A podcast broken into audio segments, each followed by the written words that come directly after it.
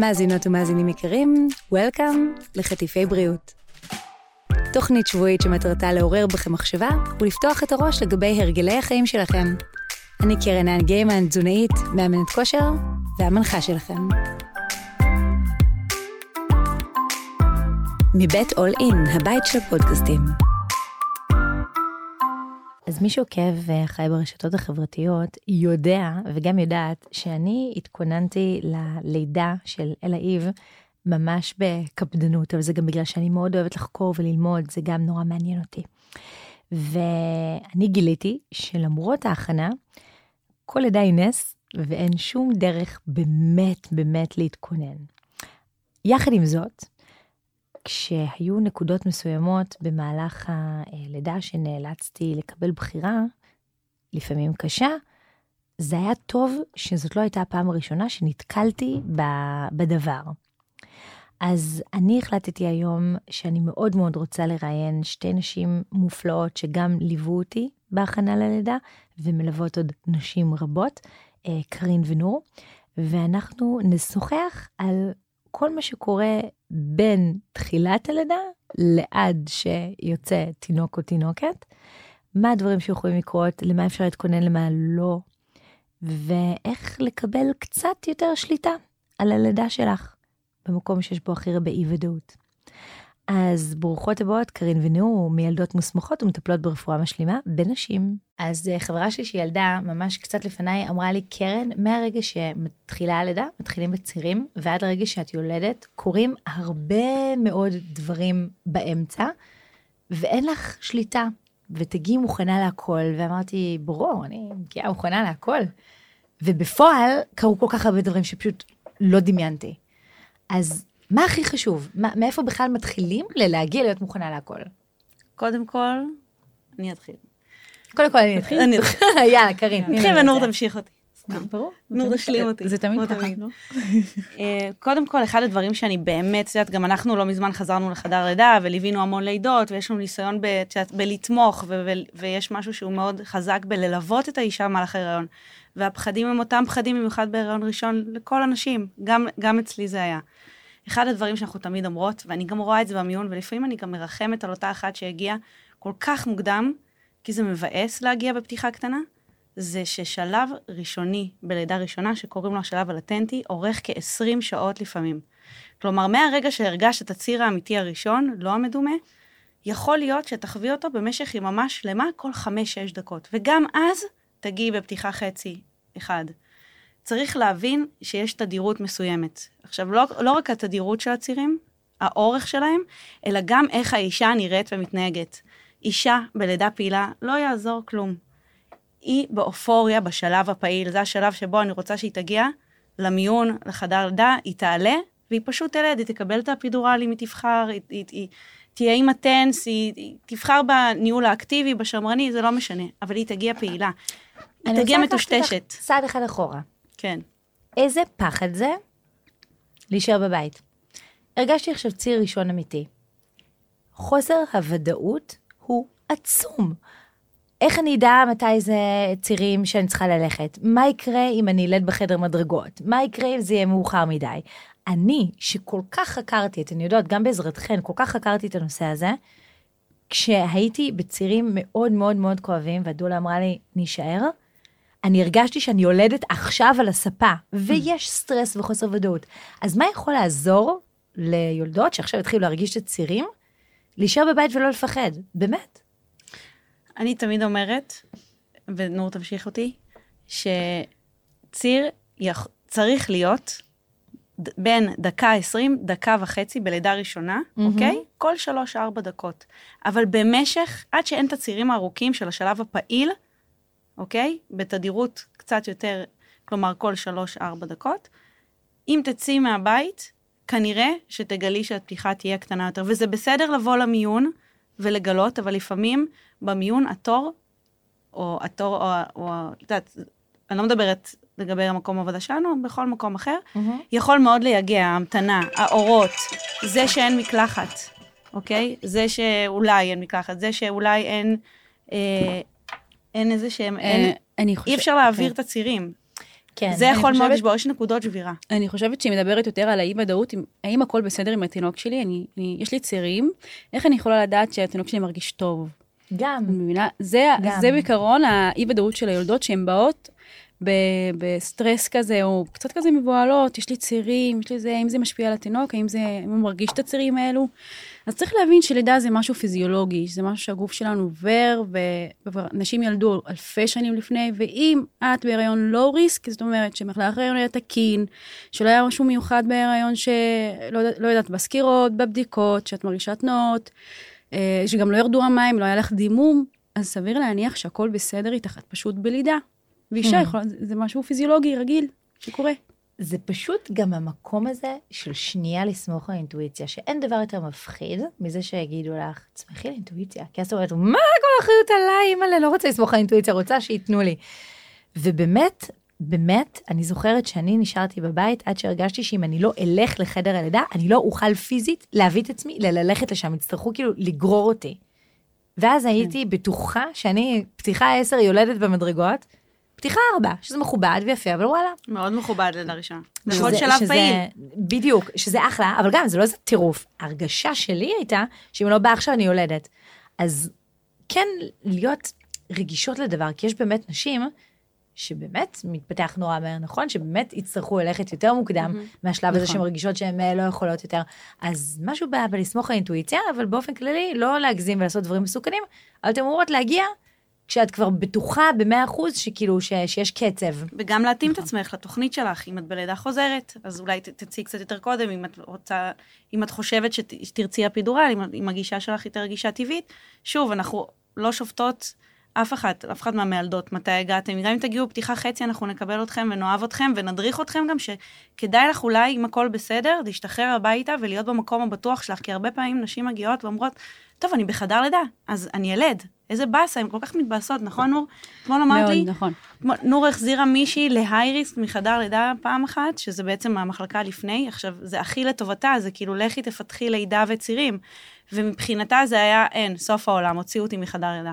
וואו, זה- היא הייתה נכון. בחדר לידה ואז הוציאו אותה? כן. זו יולדת שבאה והיא לטנטית.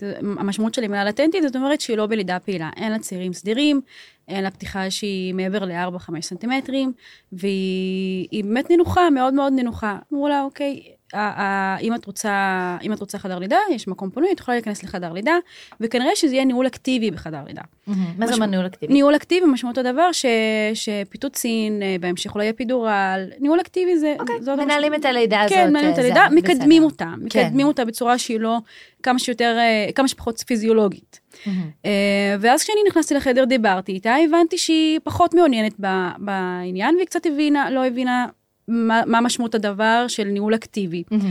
ואז הסברתי לה מה המשמעות של הדבר, והחליטה לחזור, טיפ- לקחת צעד אחורה, ולתת לגוף שלה לעשות יותר אה, את שלו, ולהיכנס ללידה פיזיולוגית, והחליטה שהיא רוצה לצאת מחדר לידה, ושתתקדם יותר, זה משמעות הדבר שיכול להיות כמה שעות, או אפילו עוד עשר, עשרים את שעות. כאילו כבר בקו הסיום, ואז אומרת, נכון. שנייה, שנייה, לא ככה רציתי לסיים, אחורה פנה. וזה בדיוק, פסיכולוגית, מאוד קשה. היה קשה לה נורא. מאוד מאוד מאוד קשה. לקבל את ההחלטה. אה, אני, אני והרופא, אני זוכרת שאני והרופא נכנסנו, דיברנו איתה, הרגענו אותה שהכל בסדר. זה, זה, זה לא סוף העולם שאת יוצאת מחדר לידה, כנראה שאת חוזרת לפה מהר מאוד. זהו, תינוק יהיה פה בסוף. בסדר, היא תחזור לפה מהר מאוד. פשוט אנחנו נותנים הזדמנות לגוף שלה, זה לא, שום דבר לא לחוץ ולא דחוף לנו לילד אותה. זה גם קטע, כי אני זוכרת בלידה שלי, שמפתיחה 4 ל-6 לקח לי איזה שעתיים, כי את עדיין לא היית פעילה, וזה בסדר. ובשש נתקעתי כבר הרבה מאוד זמן, לא משנה, קרו שם באמצע דברים, אבל מהרגע ש... ששוב כזה נכנסנו לקצב, פתאום זה טס, שבע, שמונה, תשע, כאילו אין פה חוקים, זה לא שאם מפתיחה מסוימת לפתיחה אחרת זה לקח שעתיים, עכשיו עד לפתיחה הבאה זה ייקח שעתיים. זה לפעמים יכול גם לטוס ולרוץ, אז צריך גם להסתכל על זה. אבל שנייה, אני מחזירה אתכם כמה משפטים אחורה. אמרנו שאם אישה בוחרת דווקא לנהל את הלידה שלה עם אפידורל, אז לא חייבים למשוך בבית הרבה, או שרצוי, מה, למה הייתה הכוונה? יש, יש, את ה, יש את ההנחיות הברורות של גם, אה, שהן אה, מתואמות גם עם האיגוד הגינקולוגי וגם עם המשרד, גם משרד הבריאות. זאת אומרת שאם שעה וחצי יש לך אה, צירים סדירים, אורך של ציר, ציר כדקה, שלוש עד חמש צירים בעשר דקות, מהמם. שעה וחצי, אז את את יכולה לבוא לבית חולים, לפנות לבית חולים, אה, אם את רוצה אפידורל, אם את רוצה, אנחנו נראה איפה את אה, מבחינת התקדמות. זאת אומרת שאם אישה מגיעה בציר הראשון ואומרת לכם היי אפידורל, מה אתן אומרות לה? כן? או תחכי קצת? לא, אישה שהיא כאובה, ההמלצה שלנו, קודם כל, אפידורל זה לא אקמול. זה, זה לא תרופה לעייפות ולא תרופה ל... היא תרופה לכאב. עכשיו, אם את לא מצליחה להתמודד עם הצירים, וזה נורא נורא קשה לך, ואנחנו לא נמשוך אותך יותר מדי, אנחנו כן, את כן תקבלי אפידורל, כמובן אם את מתאימה ואת יכולה לקבל אפידורל. אה, זהו, זה, זה לא ש... כן, אז בהתחלה כשהכאבים לא באמת עזים, גם ככה... ההמלצה שלנו היא לא. אפידורל יש לו התוויות לשימוש. כן. בשנייה שאת בלידה פעילה, זה משמעות הדבר שיש לך צירים, סדירים, כואבים, ואת רוצה אפידורל, אז את יכולה לקבל. אין שום, אין שום מניעה. גם את בפתיחה חצי, גם בפתיחה אחד. אז אוקיי? באמת משהו שהוא אה, פר אה, אישה ופר אה, תחושה. כן. אוקיי, אז לצורך העניין אמרנו שאנחנו הולכות על לידה טבעית, משכנו בבית כמה שיותר, הגענו לחדר הלידה. מה קורה כאן? כאוס לפעמים. בואי תעשי ככה, בואי תעשי ככה, בואי תקחי אפידורל, אולי ניתן לך פיצוצין, אולי אה, נשלח אותך לחדר לידה, אולי ת- תמשכי פה צירים ואז תעלי לחדר לידה. כל כך הרבה אפשרויות, שלפעמים מוצגות לנו כאפשרויות, ולפעמים גם מוצגות לנו לא כאפשרויות. אז למה צריך לשים לב? מה, מה הדברים שאם עכשיו הריונית אה, מאזינה לנו, חשוב שיהיה לה כזה in the back of her mind. אז באמת, אה, כשאני- שיש אני- לך שליטה, שאת מחליטה, שאומנם זה נשמע כאילו זה לא כל כך אפשרות, אבל את מחליטה מה שאת רוצה, את יכולה לעשות. טוב, אני חייבת לשתף. כאילו, אתן כבר יודעות את זה, אני חייבת לשתף את כן. המאזינות והמאזינים, שאני התחלתי את הלידה שלי עם אה, ירידת מים. שזה קורה ב-10% מהמקרים, אבל כל בחורה שנייה שאני מדברת איתה, קרה לה, כאילו, נכון, כן, קטע. טוב. זה הרבה. עשרה אחוז זה המון. כן, במילדות, דרך אגב, כל. מה שהוא מעל אחוז זה כאילו מטורף. בגלל זה לא-. לא לוקחים סיכונים הרבה כי בעולם התזונה 10% לא כזה, אז כאילו נורא הופתעתי שכל כך הרבה. אמ, אז באמת הסכנה מפתיחת מים הרבה מאוד שעות כשלא זהירים ועושים דברים שהם נגיד לפרוטוקול זה באמת זיהום, ולכן כשמגיעים בישראל לבית חולים, אז אומרים אוקיי, את צריכה להתאשפז במחלקה לטרום לידה, ואם לא, לא תפתחי לידה תוך 24 שעות, אז אנחנו אה, נסייע לך אה, לפתח לידה. עכשיו, לפתח לידה זה, זה קטע, כי וואלה, עם אורות ניאון ו- ואנשים שבאים ונכנסים, ואולי את לא לבד בחדר, זה, זה קשה, לא, לא פשוט. ולי הייתה פנטזיה שכזה אני אפתח את הלידה בבית וכדומה. אה, חקרתי את הנושא הזה לפני, ובאירופה למשל אין את הפרוטוקול הזה, כאילו הולכים בית ומפתחים לידה. אז אני החלטתי ביני לבין עצמי, שאני לא מתאשפזת בטרום לידה, שאני הולכת הביתה לפתח את הלידה כמו שחלמתי, אבל שאני שמה לזה גבול. כאילו מתוך שמונה שעות אני לא מפתחת, אני חוזרת להתאשפז. החלטה שאני, אתם יודעים, אני מדברת רק על עצמי, לא חלילה מייעצת לאף אחת מה לעשות, אמ, אבל בסוף זה באמת קרה. הלכתי הביתה, פיתחתי צירים כאילו כמו שחלמתי, וזה בערך היה הדבר היחידי שקרה בלידה שלי כמו שחלמתי. אמ, אז כן, יש לנו שליטה יותר ממה שאנחנו חושבות. מצד שני, השליטה הזאת צריכה להיות מושכלת. נכון, לא צריך נכון. לעשות ראש בקיר. כן, הלכתי, בדקתי מוניטור, ראיתי שהוא בריא בסדר, שאני בסדר, עשיתי בדיקות דם, עשיתי אה, בדיקת חום וכולי וכולי. אמ, אז זה כזה מהצד שלי. איזה החלטות אולי קצת פחות דרמטיות אפשר לקבל? אני, אני יכולה להגיד לך, כן. שזה גם למי שלא עם ירידת מים. דרך אגב, אני רוצה להחזיר אותך שנייה לצירים. הצירים שלך היו יותר חזקים כי ירדו לך המים. מה זה אומר? כשיש מים, הרבה פעמים אנחנו פחות מרגישים את הלחץ של הראש. כי יש איזושהי מחיצה בין המים ל, ל, לראש לבין עצמות הגן, לרקמות, לרצועות. באמת, ברגע, אני, אני זוכרת עם עצמי, ברגע שירדו לי המים, פתיחה שבע בערך, באופן ספונטנית, זהו. שם הבנתי, זה, זה, שם היה המשבר שלי. פתאום הצירים הפכו להיות, זה לא שהם נהיו יותר חזקים, הם נהיו יותר משמעותיים. כביכול, קרן, אם את, לא, אם את זוכרת, הציר הראשון, אני תמיד אומרת, הוא יהיה יותר ארוך, יהיו לך פחות הפסקות, אבל הכאב הוא אותו כאב. Hmm. עם ירידת מים, על אחת כמה וכמה, את מרגישה גם את הלחץ וגם את הכאב. שבסוף, אגב, כשנתקעה לי כזה קצת הלידה, וכבר הייתי מותשת אחרי שני לילות ללא שינה, ובסוף לקחתי אפידורל, וזאת הייתה נקודה שלי, נפשית, זה הדבר נכון. הכי קשה בעולם. בסוף גם סיימתי בקיסרי, והאשמתי את עצמי. מצד שני, כמו שאנחנו גם תמיד אומרות בינינו ובין עצמנו בשיחות שלנו, אף לידה לא דומה לאחרת. נכון. ובאמת, רק אחרי זה אמרתם לי, כן, עם ירידת מים, הצירים כואבים יותר. נכון. אמרתי אוקיי, אז נכון. כנראה שזו הייתה הסיבה. כאילו, שהם כאבו לך יותר, ומים מאוד מאוד מאזנים את האגן בשלב הזה.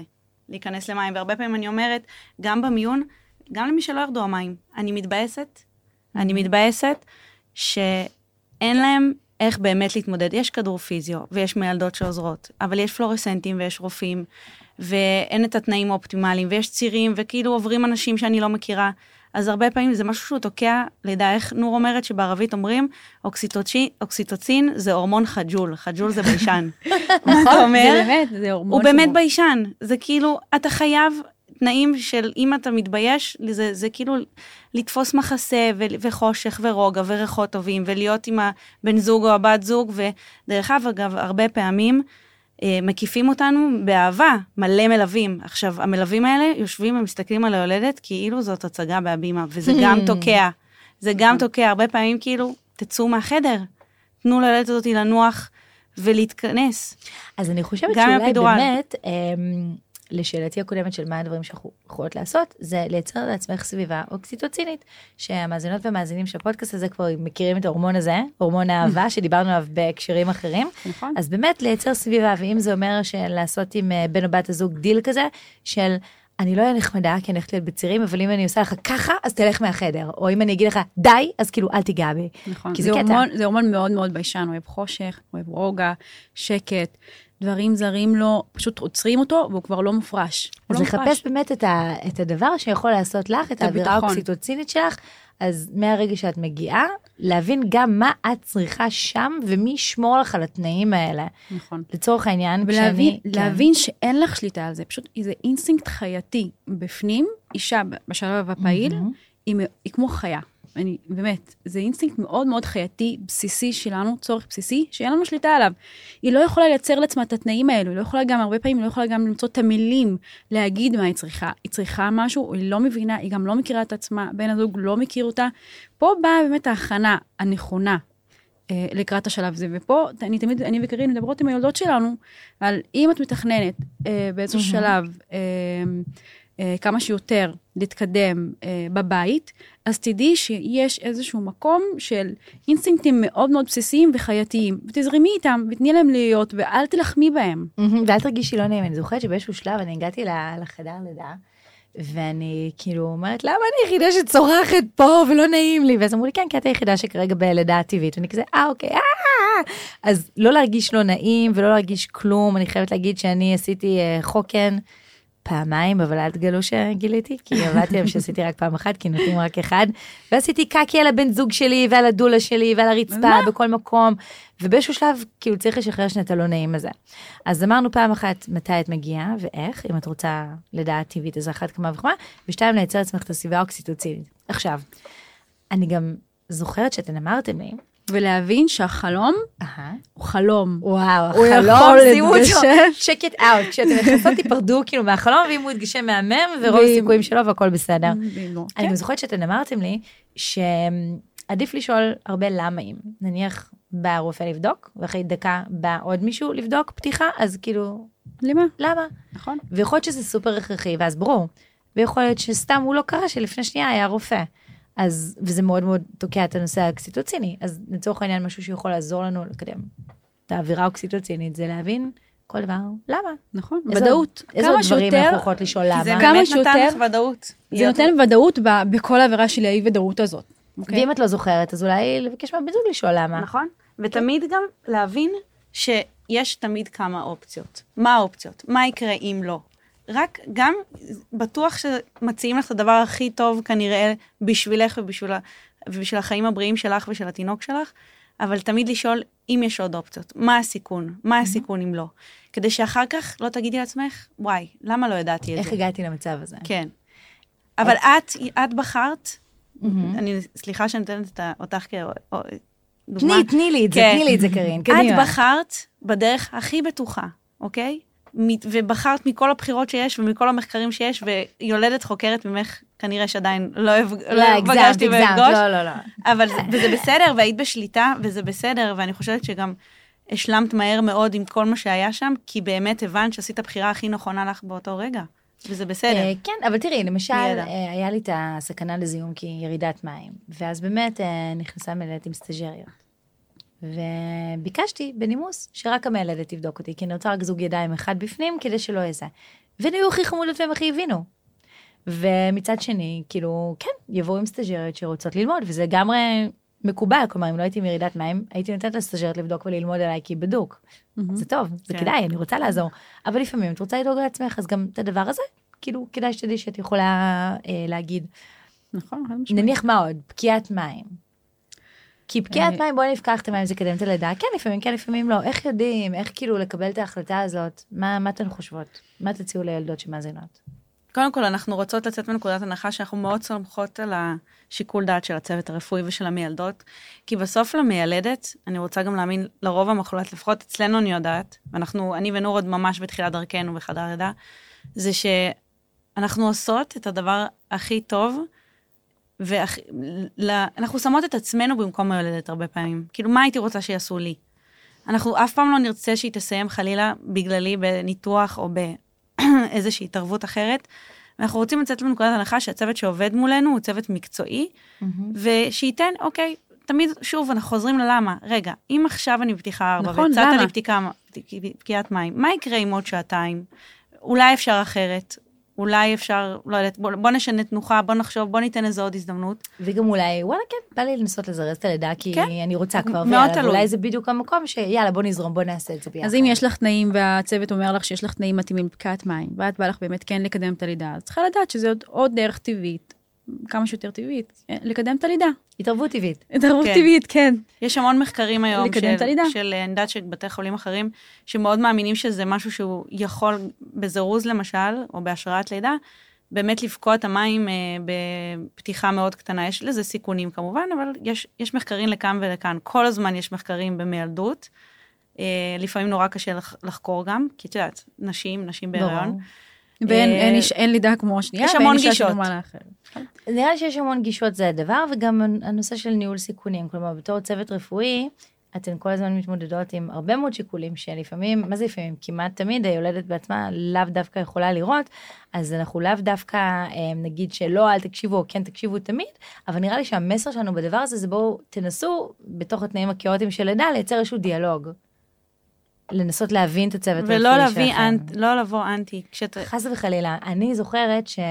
הצוות הוא בעדכן, המיילדות בעדכן, וזה ממש. ניכר. המיילדת שלי, אני זוכרת ש- שלקחתי את האפידורל פידוצין, היה לי משבר, ובכיתי המון, ואמרתי מה, מכאן זה יהיה לך קיסרי, והיא הסתכלה לי בעיניים ואמרה לי, אצלי לא יהיה לך קיסרי. ואז, אחרי הלידה, אחרי ההתאוששות והכל, היא באה לברך על הלידה, שבסוף הסתיימה בקיסרי, והיא אמרה לי שהלב שלה נשבר עליי, כי היא זאת שקראה לרופא להגיד לו שיש מצב שצריך פה קיסרי, בגלל שהתנאים היו ככה. אחרי שהיא הסתכלה לי בעיניים ואמרה לי לא. וזה פשוט גרם לי להרגיש ממש טוב. זה גרם לי להרגיש שבאמת היא, היא כל כך ראתה אותי, אבל ברגע האמת, היא לא נתנה לרצונות שלי להפריע נכון. למדע וללידה הבטוחה. היא גם בחיים לא תשכח את זה. כן. לא תשכח את זה. אולי. לא, אי אפשר. אמ, אבל זה, זה קטע, כי באמת נוצר באז כזה סביב אה, לידות, שכשאת באה, תבואי מוכנה לריב עם הצוות הרפואי. וזה פשוט לא נכון. לא נכון. זה- זה הרבה פעמים, במיוחד הרבה פעמים שאתה זה לא מורגש. חלק מהמערכת הזו, ואני, לפעמים אני כל כך כועסת. את יודעת, אני נכנסת, אנשים שלא מכירים אותי בחדר, והם ישר כזה, אנחנו לא רוצים קרעים, אנחנו לא רוצים זה, אני לא רוצה זה, אני לא רוצה ואקום, אני לא רוצה קיסרי, אני לא רוצה... זה." כאילו, כל, כל כך הפחידו אותם לפני, כן. ואת לא יודעת עוד מי עומד מולך. קודם כל, תראי מי עומד מולך. אני מסכימה, יש מצב שיש, שהיו ליולדות חוויות קשות וטראומטיות, והיה צוות נוראי, ואני לא יודעת מה הם עברו, ואני לא שופטת אף אחד. אבל קודם כל, תראי מי עומד מולך, תראי מה היא מציעה, תני לה לדבר. שתהיה שיהיה ביניכם איזשהו bonding, איזושהי אינטראקציה. אל תתקפי אותה ישר. באמת, זה קורה המון. אנחנו בעדכם, אה, אנחנו בעדכם, אנחנו. בעדכם, לפעמים יש לנו שניים, שלושה חדרים, אנחנו לא תמיד יכולות להיות אליכם, ולצערי הרב, בארץ, רפואה ציבורית, 24-7 מיולדות פרטיות צמודות, זה החלום, אבל כרגע זה לא כל כך מתאפשר. והרבה פעמים פה, את צריכה גם לפעמים לשים לב, גם לרצונות, גם לציפיות, לעשות איזשהו תיאום ציפיות. אגב, את אמרת כאן? משהו, את אמרת כאן משהו שהוא מעניין, אה, אפשר גם, לפעמים, אם באמת אין כימיה, אבל על בסיס אמיתי, לא סתם קיבלת אנטי, אין כימיה מה- מילדת, אולי לבקש שתתחלף עם מישהו, או להחליף אותה, זה גם משהו שמקובל, ויכול להיות שאתן אה, לא אה, זה, אבל אני מכירה את ה- את הדבר מכמה אה, חברות שביקשו להחליף, ובאמת החליפו, זה היה טוב יותר גם למילדת וגם ליולדת. אה, לי שאותה מיילדת כנראה תיקח את זה מאוד לתשומת ליבה לפעם הבאה. כן, ושוב, זה- אני מדברת זה פה על משהו מקרים... שהוא מאוד קשה, כן. אני מדברת פה על מקרים קיצוניים, לא על, אה, טוב, השיער שלך חום ובא לי בלונדינית, כאילו, כן. לא דבר כזה. אז כמו שאמרנו, לא לבוא באנטי, גם לא לבוא, אני קוראת לזה כזה, בלי מידע בכלל, כי ללמוד על מה קורה בחדר לידה תוך כדי שאת בלידה, זה בלתי אפשרי. ואז את יכולה לסיים ולהרגיש שכזה זרקו אותך ממקום למקום, ו- ורגע, מה היה פה בכלל? בעיקר אם זה מסתיים בהתערבויות, שכנראה מאוד מאוד נדרשות, אבל את בהוויה שלך כאילו לא מבינה את זה. נכון. אז לא לבוא באנטי, אבל גם לא לבוא כזה clean slate. לנסות כזה רגע לחקור. אז אולי גם אחת מהמטרות שלנו היום בשיחה, זה לכוון את ההריונית, מה לחקור. אז אמרנו אווירה אוקסיטוצינית ואמרנו מתי להגיע, מה עוד שווה כזה לחקור ולהתעניין לפני? אני לבוא? אוהבת לקרוא סיפורי כן. לידה, ולא, יודעת, סיפורי לידה זה... בערבון זה, מוגבל. כן, זה, זה סובייקטיבי עם היולדת, ואי אפשר באמת לדעת מה היה, ולפעמים אני אומרת לך, אני אומרת לנור, וואי, נור, את, את הלידה הכי טובה בעולם, ומבחינתה, מבחינת היולדת, לא. או הפוך. או הפוך, שאני זוכרת שאמרת לי שהייתה לידה כן, מחרידה, מחרידה והיולדת הייתה כאילו, כן, נכון? כי דיברנו איתה והיינו שם בשבילה, וזה כאילו, הכל עניין חוויית הלידה, כל הזמן סביב חוויית הלידה. עכשיו, הרבה פעמים אנחנו כצוות, משהו נורא צורב לנו, כואב לנו, שזה קרה, שזה נגמר ככה, ואני הולכת הביתה ובאמת כואב לי הלב, ומבחינת הילדת היא הכי מאושרת בעולם, שככה נסתיימה הלידה שלה. ואני כאילו אומרת לנו, למה? איך? איך זה הגיוני? תעשי את העבודה שלך. וזה, וזה הכל עניין של באמת איך אני בשליטה על החוויה שלי, גם מול הצוות, אוקיי? זה ממש mm-hmm. חשוב. נגיד את, קרן, סך הכל החוויה הייתה מדהימה. תגידי לי את. זה סובייקטיבי, זה שלה, אני אגיד לך, קרן. היום את שואלת אותי, החוויה כן, הייתה בסדר, אבל אחרי הלידה, אני הייתי בדיכאון של שבוע שלם ולא הפסקתי לבכות, כי מבחינתי נכון. חרב עליי עולמי.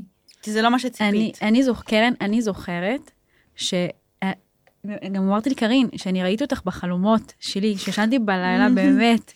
שדיברת איתנו כמה ימים, שלחת הקלטה, וזה כאילו, זה לא היה הקול שלך.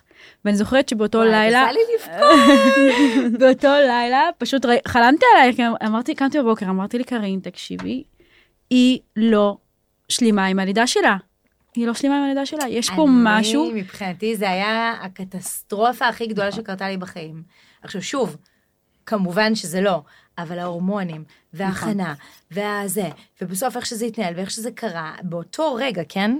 בפרספקטיבה של שנייה זום אאוט, ברור, זה היה כאילו לידה נהדרת, וברוך השם כולם בריאים, אבל באותו הרגע זה היה מאוד קשה, וזה גם עוד נקודה שחשוב גם הרגע לדבר, ההורמונים שמגיעים יום אחרי, אם זה נופל לך על חוויית לידה לא טובה, זה יכול, אני התמוטטתי נפשית, ואני בן אדם חזק מנטלית. נכון. התמוטטתי נפשית. והתמודדת גם עם הנקה. יש, יש הרבה נשים שבאות, שהם, שזה האופי שלהן, הן מתכננות הכל. הכל זה מתוכנן עובד לפי לוז, ובלידה אין לוז. Mm-hmm. אין, היא, השאלה הראשונה, תקשיבי, תוך כמה זמן אני ילד? תקשיבי, 37 דקות ו-38 שניות. אין לי את זה, אני לא יכולה להגיד. זה כל כך ככה, זה כאילו, זה טוב, אני צריכה לדעת מתי אני מגיעה לפתיחה הבאה, ואי אפשר לדעת, ולכן גם לפעמים הפידור, החוסר ודאות הוא כל כך גדול, ובאמת כל לידה היא נס. כן. כל הדברים שקורים, בכל רגע נכון. נתון, דברים יכולים להשתבש. וזה דבר שחייבים לזכור. וגם אם את אומרת לעצמך, טוב, אין לי אג'נדה, אין לי כלום, נבוא ונראה מה יהיה, זה הגישה הכי טובה ומדהימה, אבל בעיניי, תחקרי את הדברים שיכולים לקרות. כי ברגע האמת שיקרו, את, זה יהיה לך מוכר יותר, זה יהיה אולי קצת פחות מפחיד. ולבוא בהבנה שלא הכל באמת בשליטתך. יש לך שליטה מסוימת על הלידה שלך, mm-hmm. אבל היא ברמה מסוימת. תמיד לזכור שיש את הפסנג'ר, שזה התינוק. Mm-hmm. יש אותו. אז גם לו לא יש את הצרכים שלו, ויש את המנח שהוא בא איתו, ויש את איך הוא מתברג באגן, ויש... הפאוור זה הרחם, אין לך באמת שליטה על איך הוא מרגיש. את גם לא כן. תמיד יודעת, אצלי אמרו שהראש היה מוברג מושלם, ופתאום בקיסרים אמרו לי, שומעת, הראש היה בסטייה קלה, וזאת הסיבה שהיא נתקעה כל כך הרבה זמן. אני כזה, מה? אז את עושה את המקסימום שלך, את לוחצת, את עושה הכל, ופתאום את מעלה חום, אז איך, אין לך שליטה על זה. Mm-hmm. אין לך שליטה על זה. פתאום הראש נמצא במה שנקרא אסינקליטיזם, שהוא כאילו לא תברק טוב, אז אין לך שליטה על זה. צריך תמיד להשלים עם זה שאת עשית, את לוקחת את הבחירות, עושה בחירות שלך, את לוקחת החלטות מסוימות בכל שלב, אבל את גם מחשבת מסלול מחדש. בדיוק. כל הזמן מחשבת מסלול מחדש. ממש ווייז. וזה ממש קטע, כי את יכולה לעשות את המקסימום שאת יכולה לעשות, ומעבר לזה להשאיר לגורל, ובאמת כן יש משמעות להכנה. כלומר, כן יש משמעות לעשות תרגילים לפני הלידה שעוזרים להבריג את הראש, ובאמת אה, אצלי גם אה, קבל עם ועדה, אני אומרת, הטיפולים שעשיתי אצלכם היו mind blowing, כי הכל כאב לי, ולא הצלחתי למצוא מי עושה עיסוי שאני סומכת עליה להיריון. פתאום באתי לכן, ועבדנו על תנוחות שמבריגות את הראש, ועבדנו על דברים שקשורים באגן, ואגב, הגן. גם נורא לשחרר את רצפת האגן שהייתה מאוד קפוצה אצלי, וכאילו הגעתי ללידה בתנאים אופטימליים, וזה גם נורא חשוב. כי זה מאוד חשוב. אם התנאים שלה היו מתאפשרים, זה היה קורה כמו שרציתי, ואולי גם, לא יודעת, אני- וגם זכיתי, בירידת זכיתי לדחוף מים. כי הייתי הכינה ולא קראו לי קיסרי מוקדם יותר. כאילו, נכון, כן, גם הירידת משמעות. מים לא הייתה בשליטתך. זהו. גם זה לא הייתה בשליטתך. אבל עדיין אני חושבת שצריך את ה- להגיע כמה שיותר מוכנות? ללידה. נו, רוצה להגיד את 5 אתן, P. אה, אתן כאילו תקועות על ה P, זהו, אני תקעתי אותם על ה P, ויאללה, תגידו לי נכון, את זה. אמרנו, אמרנו שלושה, אמרנו את ה passenger, את ה power, את ה position, אה. את הפסג'ווי, לא אמרנו, ואת הפסיכולוגיה. או, הפסג'ווי זה גם קטע. הפסג'ווי, כן. הפסג'ווי, ממש שכולנו. רק רוצות לכווץ רצפת הגן, ויש בנות שצריכות לשחרר רצפת הגן. נכון, זה נשים שהן לא יודעות שהן באות, הן אומרות, אני, אני הפסג'ווי, אני המעבר, אני, אני מושלמת, אני יכולה לעשות הכל, הכל בסדר, אני ילד. היא לא מבינה שיש את, ה, שיש את הפאור של הרחם, שיש את העובר עצמו שהוא צריך לעבור, שיש את התנוחה של העובר, יש גם את הפסיכולוגיה שזה, שמשפיע מאוד על הורמון האקסוטוצין, מה שנקרא, את הופכת לאמא עוד לפני כן. שילדת. חד משמעית. דרך אגב, אני- קרן, משהו תמיד אומרת שאת להם- מאוד עשית, כן, תשימי את אני המשפט. תמיד אומרת, ברוכה הבאה לעולם המהות, יש לך עכשיו, את עכשיו מתחילה לקבל את ההחלטות הראשונות. שהרבה פעמים הגעת בתור אימא, את לא תדעי, אני עושה את ההחלטה הנכונה, אני לא עושה את ההחלטה הנכונה. ואת אומרת, טוב, אני אחשב מסלול מחדש, נראה, אני אעשה ככה, ואם זה לא יסתדר, נראה. נכון, כי את צריכה לחשוב גם מה טוב לך, מבחינתך את תלדי, אבל מה טוב לתינוק שלך, נכון. בזמן נכון. שאת יולדת אותו. יש אנשים שהם לא יקבלו את התשובה שלך, ש- תקשיבי, תסמכי על הגורל. אני, אני מהאנשים האלו. אני לא יכולה, אני, אני חייבת פלן A, פלן B, פלן C, פלן D, אחרי זה בא. אני גם כזאת. אני, אני קוראת לזה פייק תחושה של שליטה, תחושת שליטה מדומה. אני כן. גם, אני כזו, אני חוקרת הכל כדי שתהיה לי תחושת שליטה במקומות שאין לי בהם שליטה. שכשדברים קורים שהם לא בשליטתי, לפחות אני מכירה מונח אחד שנזרק לאוויר. עכשיו יש פה המון אה, הריוניות שהקשיבו לפודקאסט הזה ויגידו, על מה אני מדברת בכלל, זה כל כך לא אני. אבל אה, יש כאלה שדווקא מאוד כן, שברגע של... של צירים ופחד ו- ונזרקים כל מיני דברים שאת לפחות תכירי את המונחים שנזרקים זה כבר ייתן לך איזשהו רוגע ו- ואיזושהי תחושה שאת יודעת קצת יותר מה קורה איתך.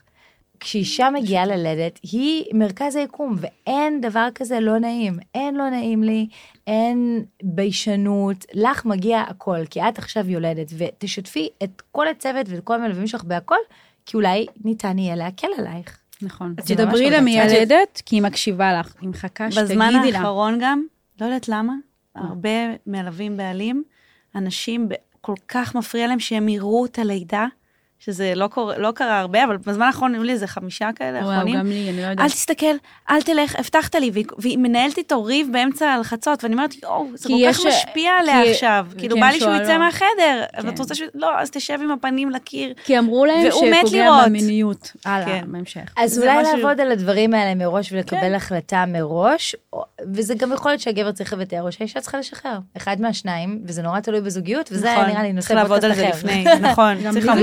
לפני. איזה מוזר, גם לי זה קרה, ו- ומה זה בזמן האחרון ואז זה ככה. שאלתי אותה, אמרתי לה, זה הדבר הכי יפה בעולם, לדעתי, כן, אבל זה שלך, אנחנו... גם אנחנו- התביישה מהקקי. הוא ברור שהוא יוותר מצידו, כאילו אין לו, אין לו באמת הרבה say בחדר לידה הזאת, היא, היולדת. כן, כן, היולדת אבל, היא אה, אבל כן, היה לי, רציתי לשאול למה, כי את יודעת, גם את רואה מי עומד מולך, ואת אומרת, לא נראה כמו טיפוסים שזה משהו שהיה מפריע, ואז היא אמרה, זה, אמרו לי שזה משפיע על המיניות אחר כך, והוא יראה Mm. בצורה אחרת, אז, אז זה דברים שגם אמורים, ובבקשה, לא להגיד את זה. חד משמעית. כאילו, כי באמת גם את הופכת למשהו אחר כשאת יולדת. נכון. לא, את לא עצמך. אחרי זה את חוזרת לעצמך. כאילו, להיות כן, אבל אני אדם אומרת שאם היא בשליטה כל כך על לא זה עכשיו. נכון. היא מיינדד על זה, שהיא לא מתרכזת בלידה. מבינה? היא לא. נותנת כל כולה, משהו עוצר אותה, עוצר את הראש, עוצר את הפתיחה, עוצר הכל. אז זה באמת אה, להשאיר את הלא נעים לי בצד ולקבוע אה, מראש גם את התנאים המלווים, מה כן, מה לא, מגע, לא מגע. מי כן, מי לא, לפעמים יש איזה חמה בחוץ שהיא לא כל כך רצויה בחדר, ולא נעים, הרבה נכון. לא נעים. ואז הכל אז אולי לא להגיד, אז אולי. זה- זה מאוד חשוב, כל הדברים האלה צריכים להיסגר לפני הלידה, ממש חשוב. אז הנה עוד משהו שיכול באמת אה, לעזור לנו, וזה בכלל משהו שכאילו כביכול לא קשור ללידה, אבל הוא מאוד מאוד קשור מאוד קשור. להלך רוח. אז מה- אנחנו יכולות לדבר כאן עוד, עוד שעות, באמת, כי כל לידה וכל תהליך כזה זה נס ועולם ומלואו, אבל באמת המטרה שלנו היום, המסר, לפחות שאני רציתי לצאת איתו, זה תחקרו לפני, אל תקבלו החלטות, אבל לפחות תדעו כן. כן. מה האפשרויות, וכשיזרקו המונחים לאוויר, תרגישו שאתן לא זרות בשיח שמתרחש כאילו מעליכן, שאתן חלק. מה, אני רוצה שכל אחת מכן גם תגיד מה את בתור מיילדת הכי חשוב לך שהמאזינות והמאזינים יצאו כאן אה, עם המסר הזה? זה משפט מסורבל יצא לי. לא? אה, אני חושבת שזה כמה שזה קשה, אבל לזרום, לזרום. לא לבוא במקובעות מסוימת, לא... אני יודעת שאתם באות עם הרבה הרבה תוכנית לידה בנויה, ו- וגם זה שחקרת ובדקת. תדעי תמיד שהשליטה שלך היא לא באמת מלאה על הלידה שלך. אז אולי פשוט גם- לזרום. אולי גם דברים- כל צעד, כאילו כל כל- צעד לגופו, כל לא צעד לחשוב על לגופו. הדבר הבא. משפטים שאני משתמשת בהם המון בחדר לידה, ואני חושבת שהם מאוד מאוד עוזרות לילדות שלי, זה אנחנו מחשבות מסלול מחדש. כרגע ההחלטה שלנו היא ככה, יכול להיות שתשתנה בהמשך, אבל כרגע אנחנו נראה איך זה מתפתח, לאט לאט. אהבתי. אפידורל, כן, לא, ציר ראשון, תרגישי, ומשם נמשיך. לא לשפוט אחת את השנייה, בבקשה. לא להגיד, או. אני גיבורה, אני ילדתי בלי אפידורל. אני, אני את כאילו זה, מדברת עליי עכשיו, את לועגת לי? לא, אני, אני לא אגיד לך, להפך, אני... אני, אני, ילדתי וילדתי בלי, ובלידה שלישית בחרתי ללדת כפי שאני רוצה. כן, וגם לא קראת לי, פחדתי. קארין, מה המסר שאת אה, חושבת? יש לי המון מסרים, כמו שאת מכירה אותי. זה כזה קצת קלישאתי לבוא מוכנות, זה, כולם יודעים שידע זה כוח, זה כבר נראה לי כזה מאוס. אבל באמת, תדעי איזה כלים יש לך להתמודד עם הצירים. צירים זה כאב אמיתי, אפשר לעבור אותם, אוקיי? ולפחות גם לבוא בלידה פעילה. לזכור שכל עוד, כל, אין את הקווים האדומים, הכל בסדר. את יכולה להישאר בבית, תקיפי את עצמך באנשים שאת רוצה שיהיו איתך בלידה עוד לפני, תעשי חשיבה מעמיקה, הרבה פעמים זה מאוד יכול להלחיץ, כי הרופא אומר ככה, והאבא שלו אומר ככה, והפרופסור שהוא מכיר בכלל אומר משהו אחר. באמת, תסמכי גם על האינטואיציה שלך, אל תפחדי מבחירות של עצמך, גם אם את לא מהתחום, כן? ברור, אל תעשי משהו שהוא נגד אה, רפואי וזה, אבל אם יש לך כמה אופציות, אל תפחדי לקחת את האופציה כאילו הפחות סייף. למשל, אם הרופא מאפשר לך לחזור הביתה, אז תחזרי הביתה. אל תחשבי שאם הציעו לך להישאר בחדר לידה, זה אומר שאת, שתהיה לך את החוויה הכי טובה, ועכשיו מחר כבר, די, בא לי ללדת. אז עוד יום, עוד יומיים. אם, זה, אם נתנו לך את האופציה הזאתי, קחי אותה ותחבקי אותה, במיוחד בלידות ראשונות. מהמם. זה מה ש... ואולי גם להקיף את עצמך באנשי מקצוע שאת סומכת ואנשי עליהם. מקצוע, כן. ולהתייעץ איתם ברגע האמת. אולי זאת גם תמיד אפשר עוד. אה, עוד דעה. שוב, לא במסגרת מקבלת- המותר. אני לא הייתי מקבלת שום החלטה. שקיבלתי, אם לא הייתי מתייעצת אה, באמת עם ה- עם הצוות שבחרתי אה, להקיף אותי איתו. אתן אה, כלולות פה כמובן. נכון. אהובותיי, כמה כיף שהגעתן. יואו, מתרגשת. תודה, קרן, שהוצאת אותנו מהבית, בבית חולים, מחדר לידה. סוף סוף אני מקשיבה לקארין. כן, אתמול נור ידעה שהיא נזכרה. לא, לא, לא, לא, לא, לא נזכרת. אתמול הייתי בחדר לידה. כן, יש לנו עוד המון המון סיפורים ועניינים. בקיצור, תבואו שוב. יאללה.